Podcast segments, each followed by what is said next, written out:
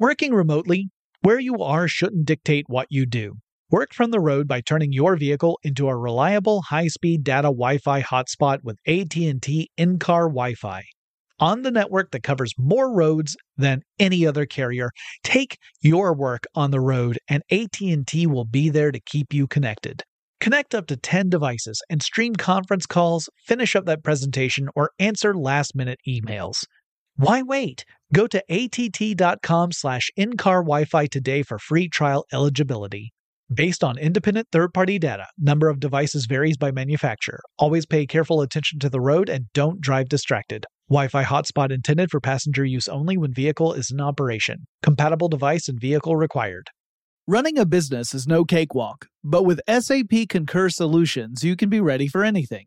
You can manage travel, expenses, and AP all on one platform that's packed with AI and best practices, and that delivers it all through an easy, clear, I can't believe how simple that is experience. So, while not much can be done about that guy who never fails to burn the microwave popcorn and stink up the entire office, with SAP Concur, you can easily handle almost anything else.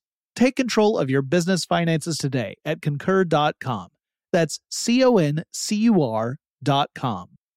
Whether this is her first Mother's Day or her 40th, she deserves more. Shop tons of stunning on trend jewelry for every budget at Diamonds Direct. Diamond Fashion Jewelry, beautiful birthstones, everyday pearls starting at just $200. Commemorate the real loves of her life with a gorgeous pendant featuring the birthstone of the one who made her mom. This Mother's Day, Diamonds Direct is everything you need to say thank you. Diamonds Direct, your love, our passion. Online at diamondsdirect.com. There's a lot happening these days, but I have just the thing to get you up to speed on what matters without taking too much of your time. The Seven from the Washington Post is a podcast that gives you the seven most important and interesting stories, and we always try to save room for something fun. You get it all in about seven minutes or less. I'm Hannah Jewell. I'll get you caught up with the seven every weekday. So follow the seven right now.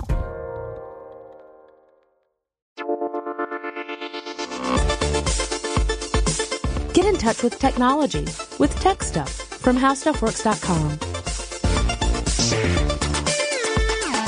Hey there, and welcome to Tech Stuff. I'm your host, Jonathan Strickland. I'm an executive producer at How Stuff Works. And I love all things tech. And in our last episode, I talked about the many different computers that appeared in the late 70s and early to mid 80s as the home computer market began to coalesce. But there were numerous contenders. Obviously, there were companies like Texas Instruments and Commodore and Tandy, and they had all put forth uh, various computer systems onto the market.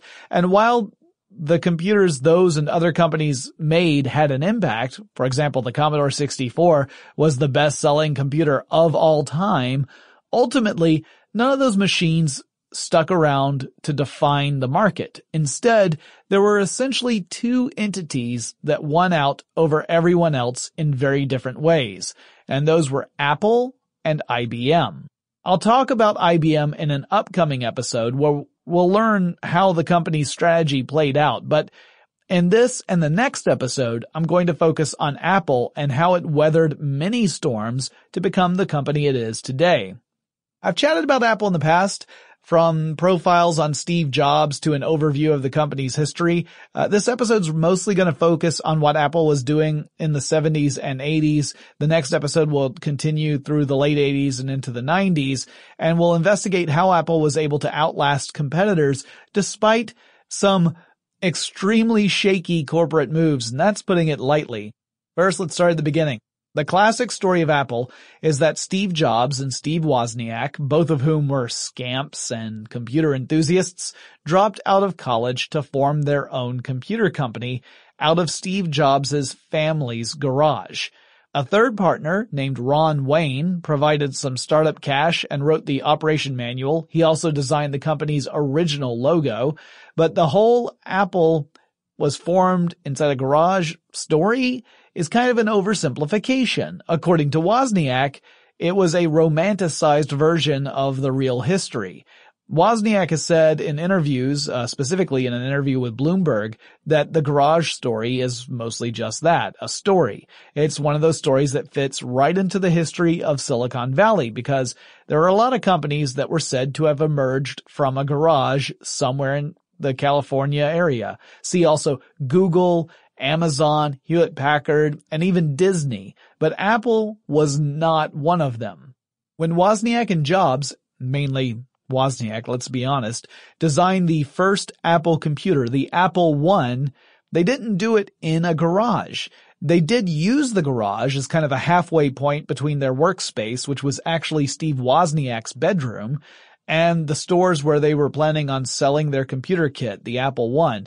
They would go to the garage, make sure everything worked properly before they would continue on to the stores. At least that's what Wozniak said happened.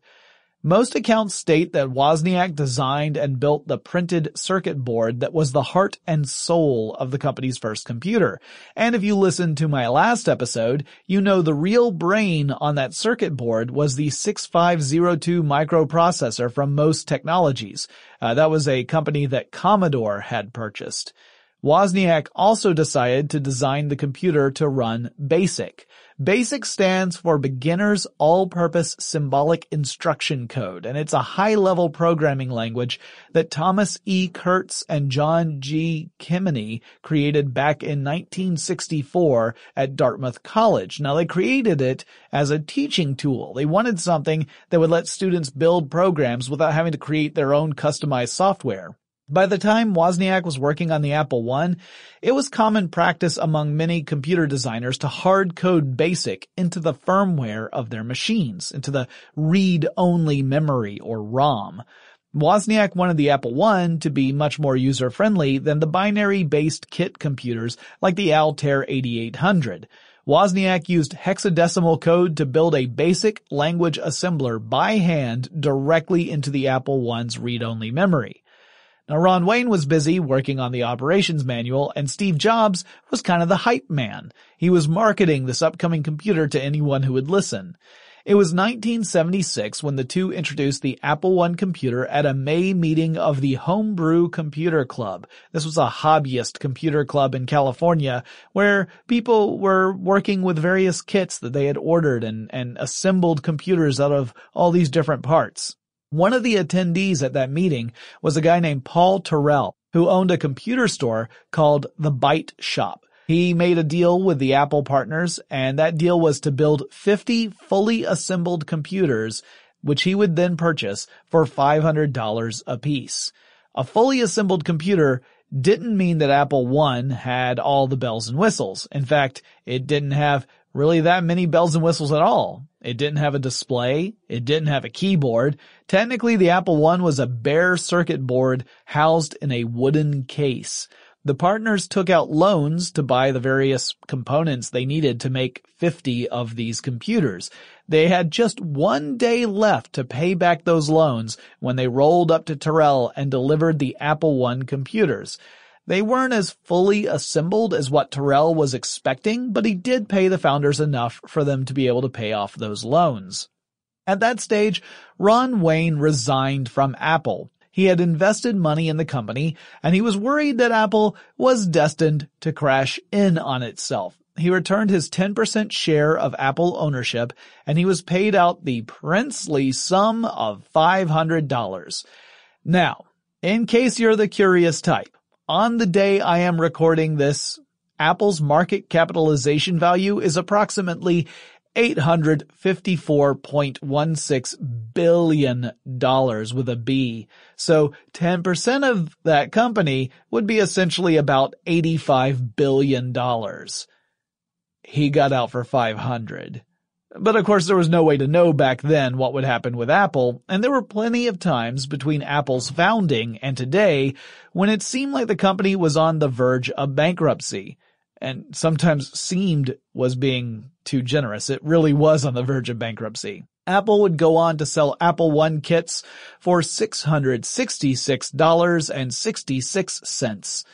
That price was likely arrived at not just because it represented more money than it cost to build the machines, but also because both Jobs and Wozniak were known to have a mischievous sense of humor. Though there is another story that said Steve Jobs originally wanted to sell the Apple I for $777. Wozniak objected, saying that that was too much to charge for the computer he was building. He said, that's, that's overcharging people. So he countered with the $666 figure, saying he didn't do it to be cheeky. He wasn't saying, oh, I'm going to choose the number of the beast to be the price of this computer. Rather, he just took 777 and he subtracted a 1 from each of those digits and that's that's how he arrived at his uh, price, according to Wozniak. While Jobs and Wozniak worked on selling and delivering Apple I kits, Wozniak was also looking ahead at what should be the company's next step. He wanted to create a computer that had everything a person would need to get started. This would help push computers out of the realm of just the dedicated hobbyist. It's a very small slice of the population. They had time and interest to learn how computers work, and so they were willing to take something that was bare bones and go the rest of the way to make it something that was useful. That's not true with the general public. They need something that's more robust, more user-friendly. So to do this, the computer had to contain all the components necessary to work. He began to design the Apple II. The Apple II used the first Apple computer design as its foundation. It had the same MOS technology 6502 microprocessor running at the same 1 megahertz clock speed. It had BASIC hard-coded into the Apple II's read-only memory, but it also had stuff the original Apple computer lacked, like a plastic case. Steve Jobs concentrated on making the Apple II look aesthetically pleasing, while Wozniak concerned himself with the computer's innards. Jobs just wanted to make sure that it looked like a product that people would feel compelled to buy. He wanted it to be an appliance, something that would be a, a ready adoption into the standard American home, something akin to like a refrigerator or a washing machine. It also had a video connector that would let users link the Apple II to a television and use that as a monitor, with such a TV you could display up to 16 colors at low resolution. And by low resolution I mean really low, 40 by 48 pixels. At high resolution, which was just 280 pixels by 192 pixels, it could only display six fixed colors. It could also produce sound. And a lot of those early computers were silent. They didn't have anything that could produce sound. The Apple II entry came with four kilobytes of RAM. So if you were buying the basic Apple II computer, four kilobytes of random access memory was what you got. You could, however, buy versions of the Apple II that had up to 64 kilobytes of random access memory. It had expansion slots, eight of them, in fact, but the first one was reserved for upgrades to the computer's RAM or ROM. If you were a pure hobbyist, you could even opt to buy the computer's circuit board as a standalone product. You would then have to supply the case, the keyboard, the display, and other peripherals all on your own. The base model of a fully assembled Apple II at 4 kilobytes of RAM was $1,298 when it hit store shelves. The 48 kilobyte RAM version sold for $2,638. And if you went bare bones with the circuit board, that set you back 598 bucks for the 4 kilobyte RAM version.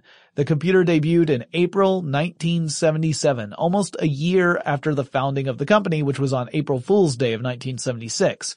And then it would go on sale a little bit later in 77. A couple of months after that, Apple signed a big deal with a company that would be both an ally and a competitor over the years.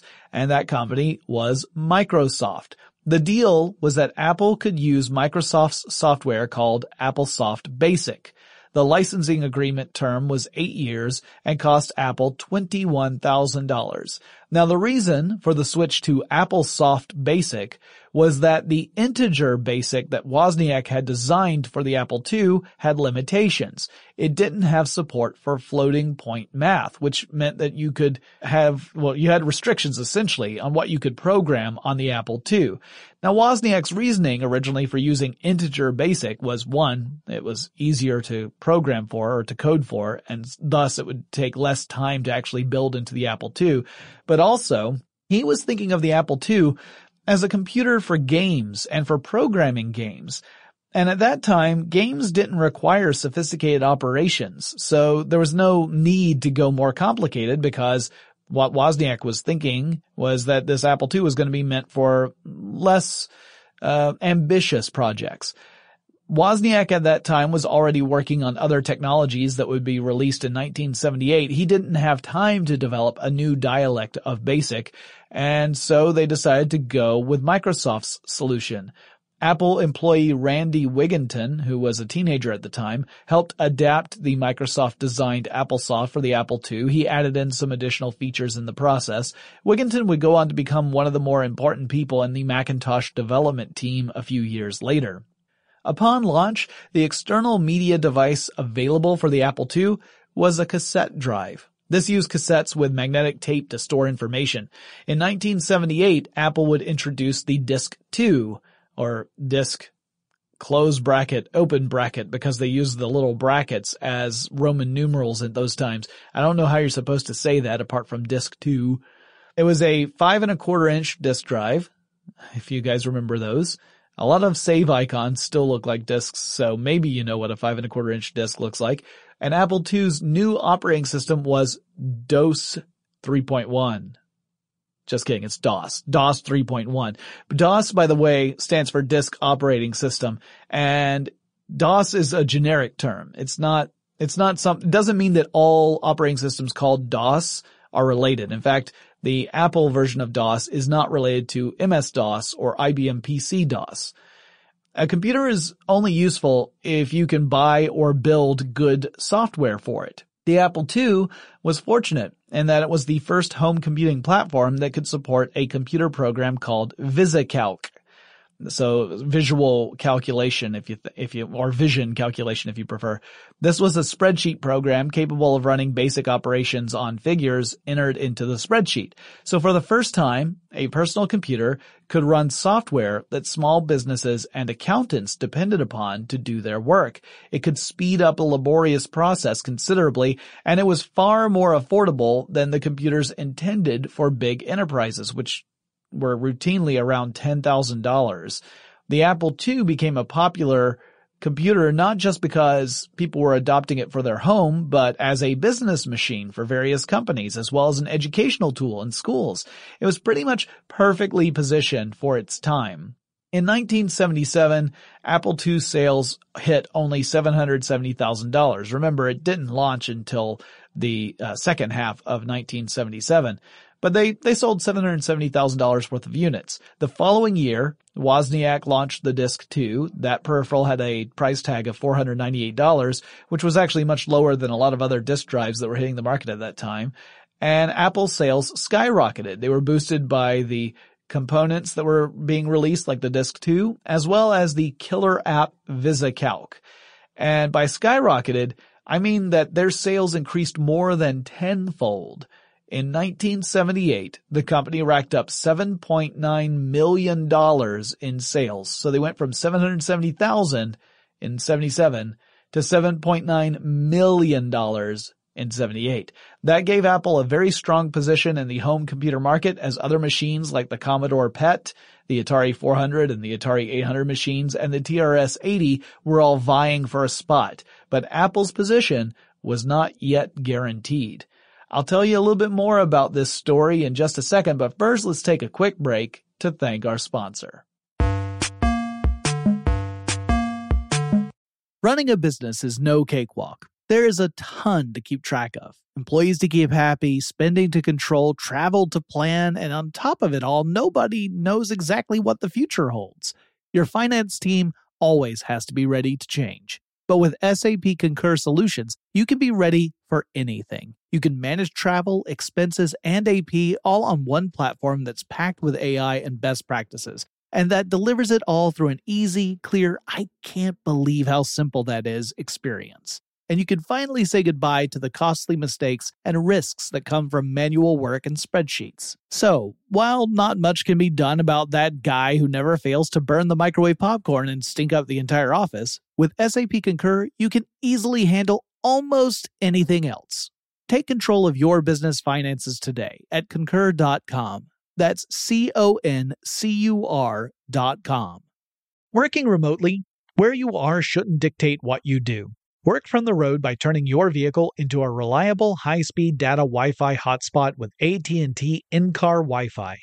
On the network that covers more roads than any other carrier, take your work on the road and AT&T will be there to keep you connected. Connect up to 10 devices and stream conference calls, finish up that presentation, or answer last-minute emails. Why wait? Go to att.com slash in-car Wi-Fi today for free trial eligibility. Based on independent third-party data, number of devices varies by manufacturer. Always pay careful attention to the road and don't drive distracted. Wi-Fi hotspot intended for passenger use only when vehicle is in operation. Compatible device and vehicle required. I bet you're smart. Yeah, and you like to hold your own in the group chat. We can help you drop even more knowledge. My name is Martine Powers. And I'm Elahe Izadi. We host a daily news podcast called Post Reports. Every weekday afternoon, Post Reports takes you inside an important and interesting story with the kind of reporting that you can only get from the Washington Post. You can listen to Post Reports wherever you get your podcasts. Go find it now and hit follow. The Home Depot wants every mom to have their own outdoor oasis this Mother's Day, whether that be a new space to relax or a beautiful garden upgrade. At the Home Depot, you can give mom a gift that's as unique as she is with a stylish and comfortable place to entertain or relax for the mom who does it all. And with convenient delivery, you won't have to stress over getting it to her either. Looking to step up your Mother's Day flowers for the mom who's great with gardening? Let Mom's Green Thumb do some digging with colorful flowers, pots, and premium soils to bring out the most in her patios, walkways, and gardens with the Home Depot's Mother's Day savings event happening now. Get Vigoro potting soil, just $8.97 for strong, healthy, vibrant plants indoors and outside. Start your Mother's Day shopping and saving today by checking out the Home Depot's extensive selection online at homedepot.com or directly in store near you with convenient pickup and delivery options. See homedepot.com slash delivery for details. The Home Depot, how doers get more done.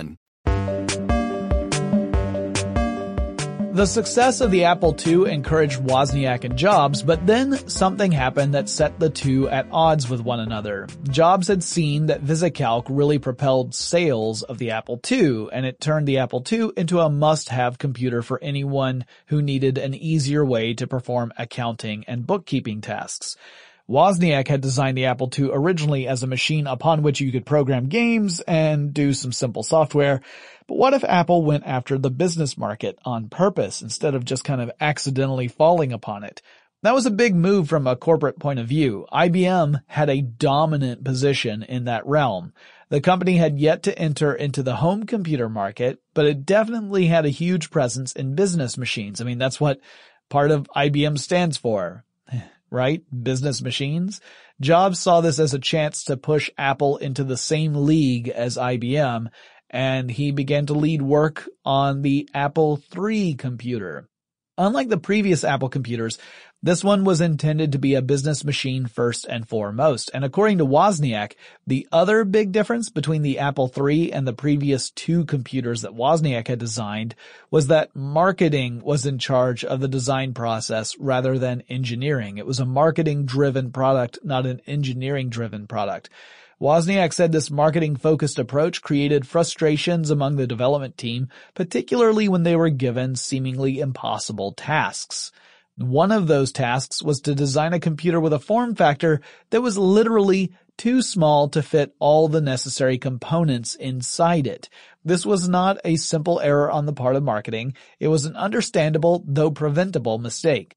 At the time, teams in Apple were working on the Apple III. The FCC was creating a new set of standards that computers were going to have to follow with regard to radio frequency emissions.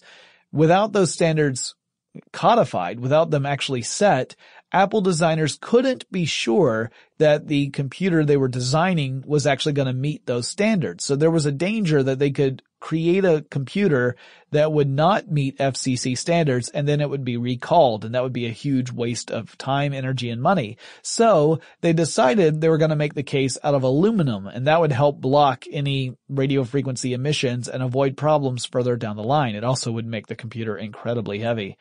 The big problem was they settled on the case size and shape based off the engineer's list of requirements early in the process. So the engineers get a list of requests saying we want the computer to be able to do X, Y, and Z. The engineers look at the requests and they say, all right, in order to do X, Y, and Z, these are the components that are going to have to go into the computer. Here's the size that we're going to need to work inside. And then you have the case folks saying, all right, well, we're going to design a case that is of this size, these dimensions, and then we're going to get started. And once you go over to get the, uh, the finalization of the chassis and you cast the mold for the case, you kind of committed because that's a fairly expensive process all in itself. And if you go back to the drawing board, you've wasted all that time and money. So once you've cast the mold, you're pretty much stuck with the form factor you've chosen.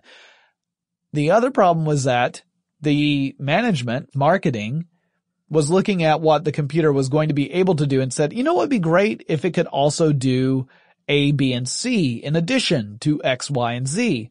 And then the developers would say, but you told us you wanted X, Y, and Z, and that's what we told the people who are making the case. And so the case is going to fit X, Y, and Z, but it can't fit X, Y, and Z and A, B, and C. And then marketing would say, make it fit. And then developers would start to sweat bullets. This is called feature creep in general, the idea that features keep on creeping into the design of a product. It doesn't have to be a computer. It could be literally any product. Feature creep is a terrible thing to have happen to you when you're working on one of these projects. If you are not the one dictating feature creep, if you're the one dictating it, then you just wonder why is this such a big deal? Why is this such a problem? Come on, just add it. But if you're actually the person who's trying to execute this, it's a huge problem because every feature that's added creates more complications. In this case, literally in this case, the complication was that the components were taking up way too much space. They were getting crammed together. In addition to that, Steve Jobs had a specific design that he wanted that was really going to cause a problem, which was that he did not want there to be a fan inside this computer to dissipate heat.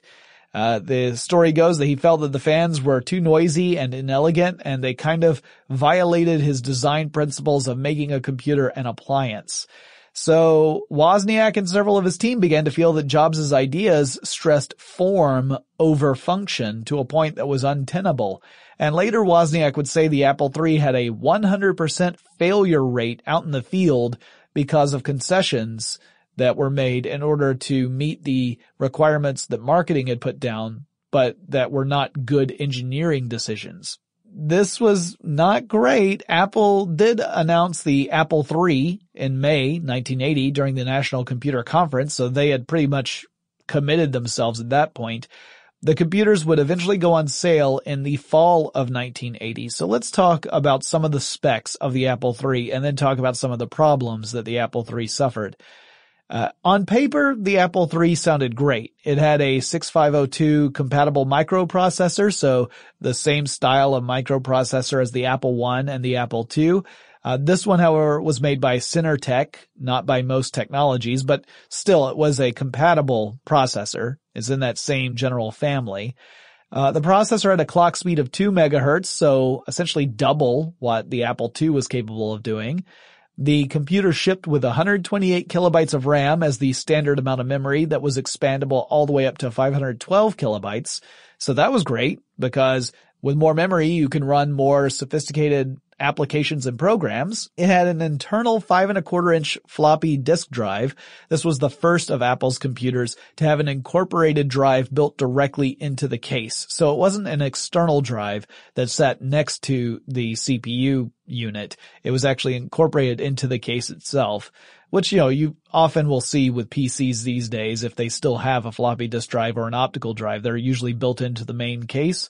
But for a while, that was not what you would find with home computers. It would find an external drive that you would connect via cables to your CPU.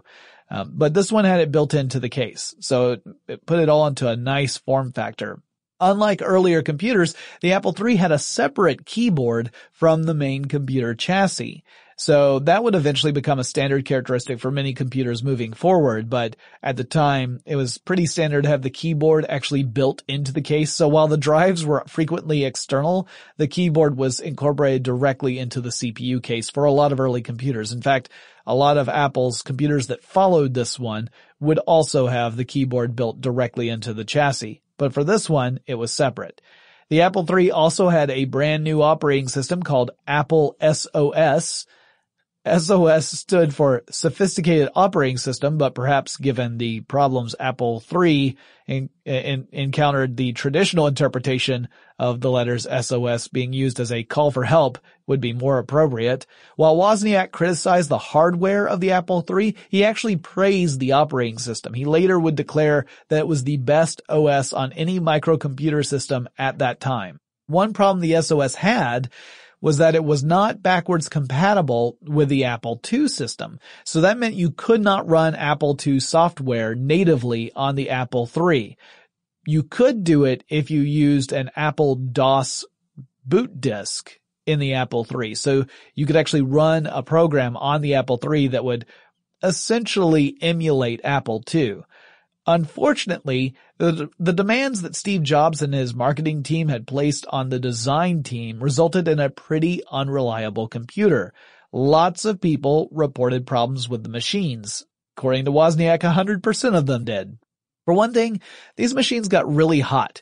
Now that's not a big surprise. The case was made of aluminum. There was no fan in there. The components were crammed together. So they would heat up inside these cases and eventually that heat would be enough to warp the circuitry. Sometimes chips would become unseated from their positions on the circuit board. And according to some accounts, a common way to fix this problem was to physically lift the computer several inches off a desk or table and then drop it and that would reseat the chips. I believe that falls under the general category of what we call percussive maintenance. In other words, when it breaks, you hit it and hope that it works again. The Apple III quickly earned a reputation for being unreliable, can't imagine why. This had a huge impact on sales, a negative one that is, and even though Apple would revise the design and release a couple of upgraded versions later on, the Apple III never got much momentum in the marketplace. Apple had to continue to depend upon the Apple II platform sales to keep things going. In the early 1980s, the Apple II sustained the company while other computers were getting a better foothold in the market. So just as Apple had eyed IBM's position in the corporate world, IBM was now looking at home computers as a possible market. In 1981, IBM released the personal computer, or PC. Now that term had been around before IBM used it, and we often will use personal computer as sort of a generic category for all computers meant for home use, but at the time, it was very much the domain of IBM. So when you said PC, you meant an IBM machine. And for years later, if you said PC, you meant an IBM compatible machine, and more specifically, you meant something that was running either MS-DOS or later on, Microsoft Windows. I'll talk more about the PC in an upcoming episode of Tech Stuff when we cover IBM's approach to the market.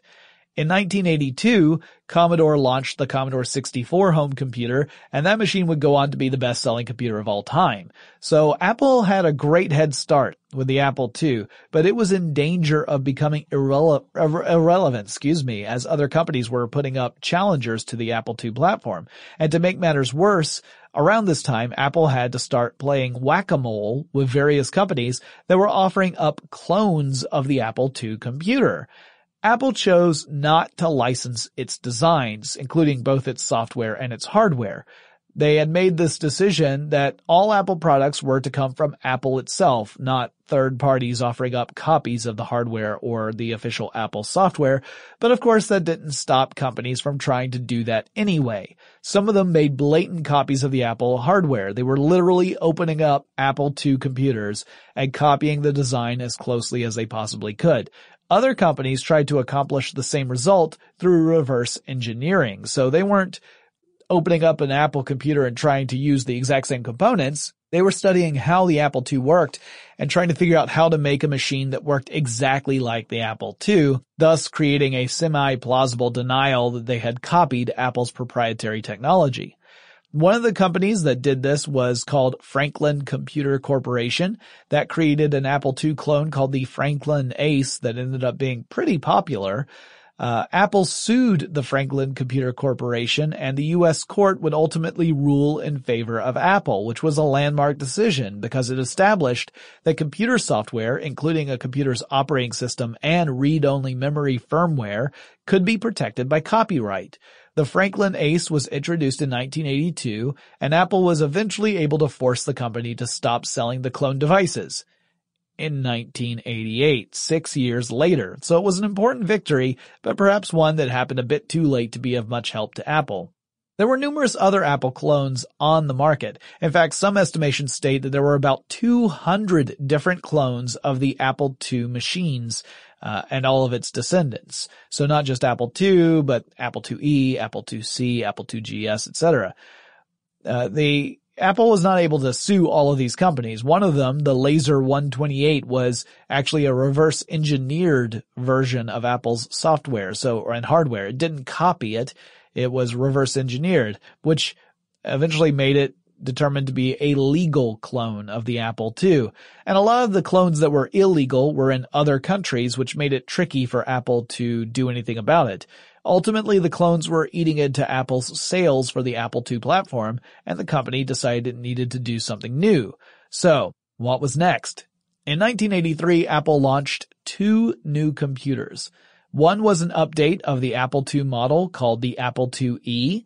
I had one of those when I was a kid.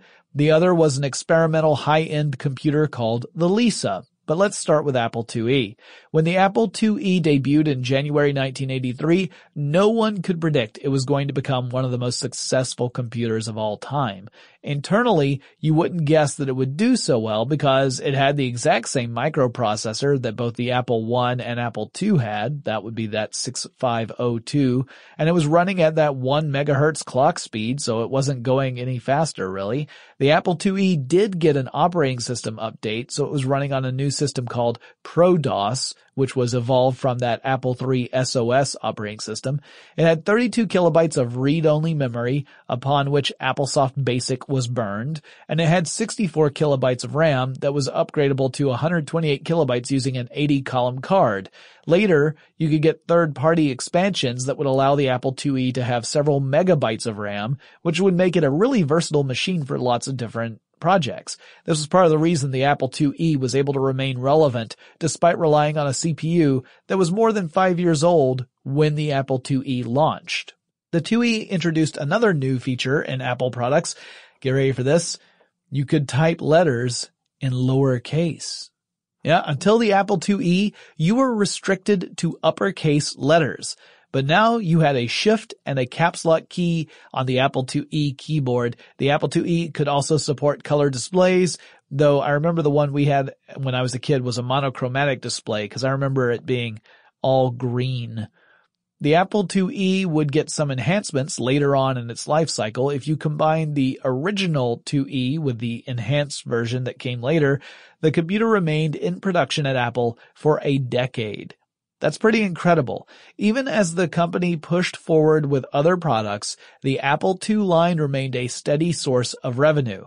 It was also a bit of a sore spot for Wozniak because he recognized how much of Apple's success depended upon the workhorse that was the Apple II product line. But he felt that the team's on those projects were regularly overlooked in corporate meetings and messaging. Instead, Wozniak felt the company's more experimental and often less successful ventures were elevated over the teams responsible for providing the actual sales figures. Wozniak would eventually leave Apple, not just because of these misgivings, but also because he was severely injured in an airplane crash, and decided he would rather work on engineering products than being some sort of manager.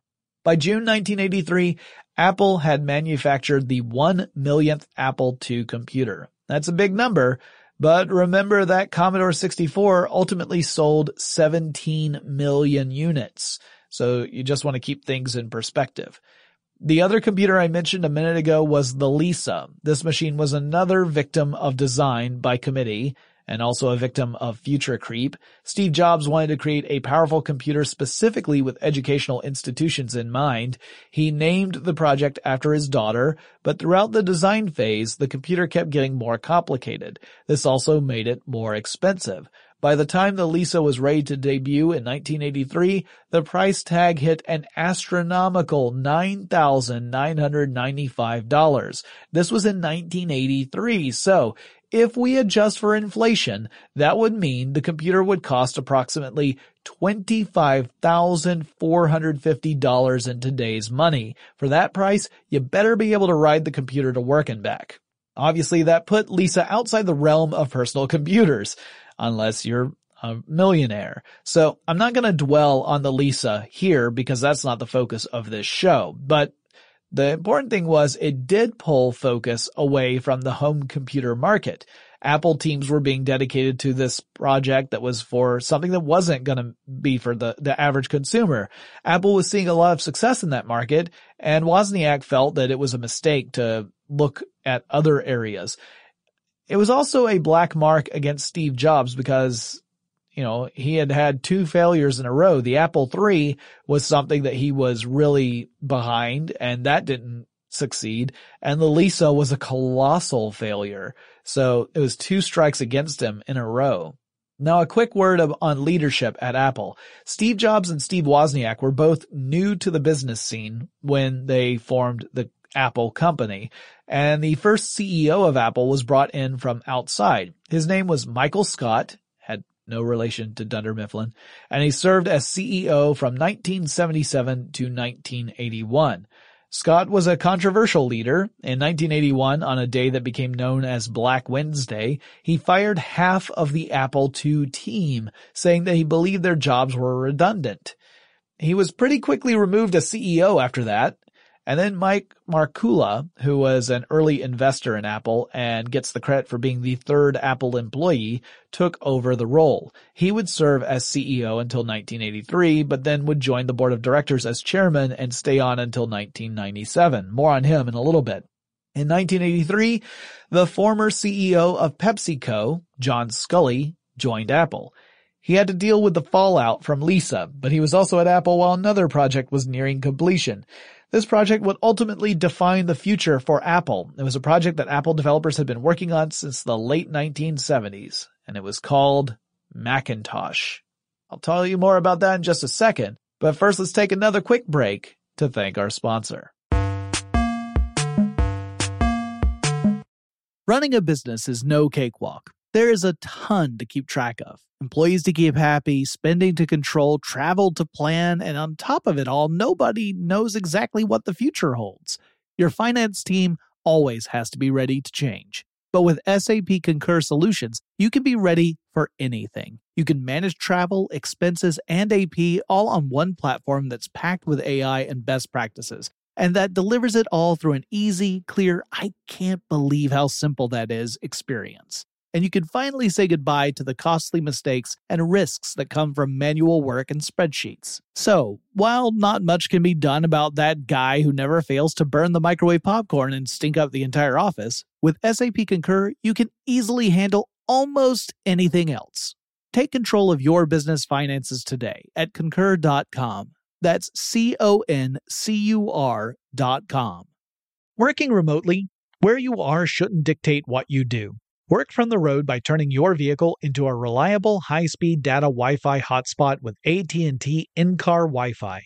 On the network that covers more roads than any other carrier, take your work on the road and AT&T will be there to keep you connected. Connect up to 10 devices and stream conference calls, finish up that presentation, or answer last-minute emails. Why wait? Go to att.com slash in-car Wi-Fi today for free trial eligibility. Based on independent third party data, number of devices varies by manufacturer. Always pay careful attention to the road and don't drive distracted. Wi Fi hotspot intended for passenger use only when vehicle is in operation. Compatible device and vehicle required. Hey, this is Christina Quinn. I'm the host of Try This, the Washington Post's new series of audio courses. The idea behind Try This is to become better functioning humans without having to comb the internet for countless hours. In our first course, we learned how to sleep better. Now, we're going to learn how to make our friendships stronger. I'll offer expert tips that are doable, and I'll keep it short. So let's do this. Class is in session. Find Try This from the Washington Post wherever you listen. The Home Depot wants every mom to have their own outdoor oasis this Mother's Day, whether that be a new space to relax or a beautiful garden upgrade. At the Home Depot, you could give mom a gift that's as unique as she is with a stylish and comfortable place to entertain or relax for the mom who does it all. And with convenient delivery, you won't have to stress over getting it to her either. Looking to step up your Mother's Day flowers for the mom who's great with gardening? Let mom's green thumb do some digging with colorful flowers, pots, and premium soils to bring out the most in her patios, walkways, and gardens with the Home Depot's Mother's Day savings event happening now. Get Vigoro potting soil, just $8.97 for strong, healthy, vibrant plants indoors and outside. Start your Mother's Day shopping and saving today by checking out the Home Depot's extensive selection online at homedepot.com or directly in store near you with convenient pickup and delivery options. See homedepot.com slash delivery for details. The Home Depot, how doers get more done. Now, we're going to talk about Macintosh, but it's hard to trace the actual origins of the Macintosh project, as finding the exact moment to say, here's the beginning is next to impossible. There were talks of creating an innovative machine while the Apple II was still in development, and even when it was uh, launching, there were talks about what's going to come next. Those discussions were energized after Steve Jobs and some other Apple folks visited the Xerox PARC facility. When I did the Xerox series, I talked about this. Uh, Steve Jobs and his team got a chance to see the innovations Xerox had been more or less sitting on since 1973.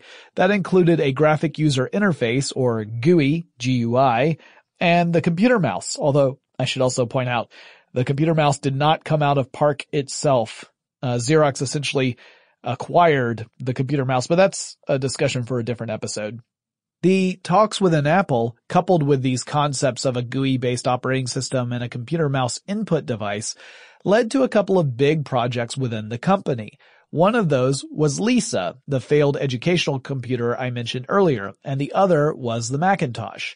So the Macintosh was a project that executives nearly scrapped on multiple occasions. At one point, the team on the project had only four people on it. They had to regularly argue for the project's survival. Jeff Raskin was the chief champion of the Macintosh in the early stages. He was the lead voice of the project until 1981 when Steve Jobs would join the Macintosh team. So Jobs had been booted from the Lisa project in 1981 after team members were complaining to the CEO. They were saying that Steve Jobs' demands were unreasonable. He was getting uh, really uh, interfering with their work. And moreover, the whole the whole process was untenable. It was it was making it impossible for them to do their jobs. So they said that because of Jobs' involvement, the Lisa project was suffering from feature bloat, including what was then a massive and massively expensive amount of RAM at one whole megabyte. At the time, that was a whole bunch. And so executive leadership stepped in and removed Jobs from the Lisa project, and then he migrated over to Macintosh, and he brought some of the developers of Lisa along with him. Now that caused some friction in the Macintosh team, but many on that project credit Jobs with providing some valuable insight. First, he was a genius when it came to making a user-friendly physical form factor. The Macintosh design avoided the mistakes of Lisa. Jobs thought the Macintosh was a work of art, and as such, he arranged for the entire design team to sign the case mold for the Macintosh in 1982. The mold was used for nearly all Macintosh computer cases until 1986. So, if you bought a Macintosh from that era and you opened up the case and looked inside, you would be able to see the signatures of the design team on the inside of that case. But Jobs also placed some tough restrictions on the project. One was that he demanded the original Macintosh ship with no more than 128 kilobytes of RAM. Memory was really expensive and Jobs did not want to see the price tag of the Macintosh balloon the way Lisa's did. And the original design team of the Macintosh actually wanted the price to be even lower. They were hoping to keep it at around a thousand dollars. Steve Jobs had already added in features that was going to make that impossible, but he did not want it to run away from him like Lisa. This memory restriction was also really hard to work with because the graphic user interface required a lot of computer memory just to function, which meant if you executed a command, there was only a limited amount of memory left over to handle the job. In fact, if you wanted to just copy one floppy disk's contents onto a second blank floppy disk, you'd actually have to switch the two disks out multiple times and would take several minutes to complete the task because there just wasn't enough space in the computer's memory to handle all of the operation. The Macintosh did not use a 6502 microprocessor the way the earlier Apple computers had. It relied on a Motorola 68000 chip, 68000, and it had a 7.83 megahertz clock speed. It also had a monochromatic screen with the resolution of 512 by 342. Steve Jobs wanted to go monochromatic because you could go higher resolution and make the everything on the screen look more crisp. And so he didn't want to incorporate color because he felt that that would compromise on resolution. The Macintosh featured several ports for peripherals and it shipped with a computer mouse and it launched in January 1984 with a big marketing campaign to differentiate it from what Apple claimed were the boring limited computers like the IBM models and it cost $2,495 on launch. Within that same year, Apple would release an updated version of the Mac with 512 kilobytes of memory. This was done in defiance of Steve Jobs' insistence to keep memory down to limit the cost. In fact, Apple would end up marketing this new Macintosh with a campaign that alluded to the fact that the designers made these upgrades without the consent of leadership. But these episodes are meant to focus on how Apple got its position in the marketplace. The Apple II had been a huge success but the computers following it had not done so well. The Apple III was a technical and commercial failure. The Lisa was incredibly expensive and had very few interested parties willing to pony up the cash for what appeared to be an experimental system. You could call that a complete flop. The Apple IIe was doing well, but it was essentially an Apple II with a few minor enhancements, and the company couldn't place all its bets on a rapidly aging platform. So could the Macintosh save the company? Well, that was the initial hope. Apple was putting forth a lot of effort to make Macintosh a success. The design included many proprietary components to make it more difficult to clone the Macintosh than the Apple II platform. The advertising campaign was more than a little ostentatious with a famous ad shown during the Super Bowl. That commercial compared the established computers in the workplace, in other words, IBM machines, as Big Brother in an Orwellian-like environment. The Macintosh was poised to break free of the shackles or something. The commercial was a big hit. It was directed by Ridley Scott of Hollywood fame, but would the commercial move units? Would it boost sales so that Apple could wean itself off of the Apple II platform and move into its next phase as a company? When the Macintosh was still in the planning stages in the late 70s, Apple had high hopes for the platform. In fact, initial projections in a business plan dating to 1981 said that Apple was going to try and sell 2.2 million Macintosh computers between 1982 and 1985. That would be about 47,000 machines a month. Obviously that was not going to happen because project delays and feature creep, as well as Steve Jobs' general involvement, had delayed the release of the Macintosh to 1984. That meant Apple had to write off two years of sales from its initial projections. Further, after hot sales when the Macintosh first debuted, the figures slowed down considerably to 5,000 units per month. Apple was falling far short of those optimistic projections that the company had made in 1981. Part of the problem was the price. That was a bit of it, but part of the problem was also that the, there was just not any software for the Macintosh. I mean, the, the, the GUI interface was taking up a lot of RAM. The cost of the computer was high, but both of those were problems that you could probably get around if there was stuff to do on the Macintosh. There was very limited programming. Apple offered up the MacWrite program. That was kind of a word processing program. And there was an art program called MacPaint. And then there were a few other applications, but that was it. Apple II software was not compatible with the Macintosh platform. And so while the IBM computers on the market might not have been as user friendly as the Macintosh, and they might not have had a graphic user interface the way the Macintosh did. They might not have had a useful input device like the mouse. They did have a very large software library, which meant you could do a lot more stuff on an IBM compatible computer than you could on a Macintosh. The lackluster sales of the first Macintosh created severe tension within Apple, particularly between the CEO John Sculley and Steve Jobs. By 1985, those tensions had reached a point of no return. Sculley removed Jobs from the Macintosh team, and they'd been struggling to meet Jobs' expectations while delivering upon what they thought would be a good computer well suited for its intended market. Jobs was pushed off to a remote part of the company's offices and he was left there. He went to the board to pr- protest this. He said, "Hey, do you know what the CEO is doing? You see what he's doing here? He's he's removing me from my my duties. I'm I've got nothing to do."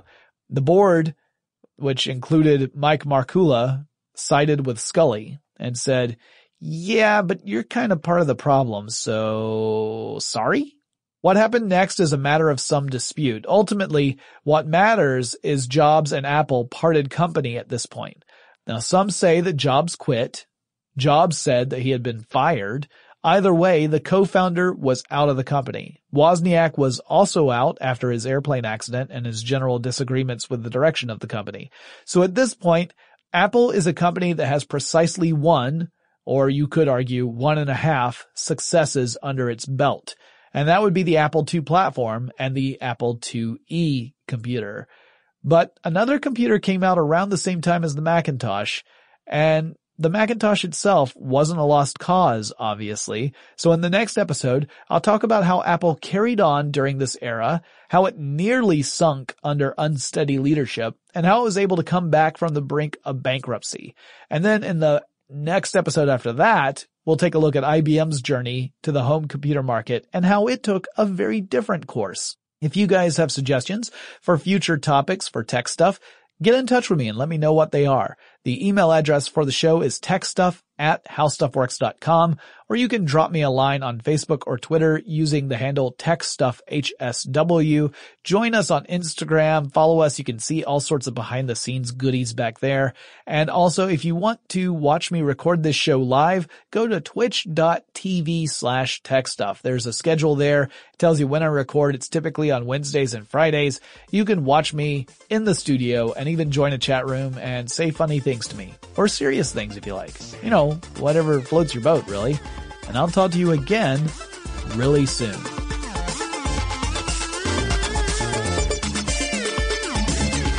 For more on this and thousands of other topics, visit howstuffworks.com.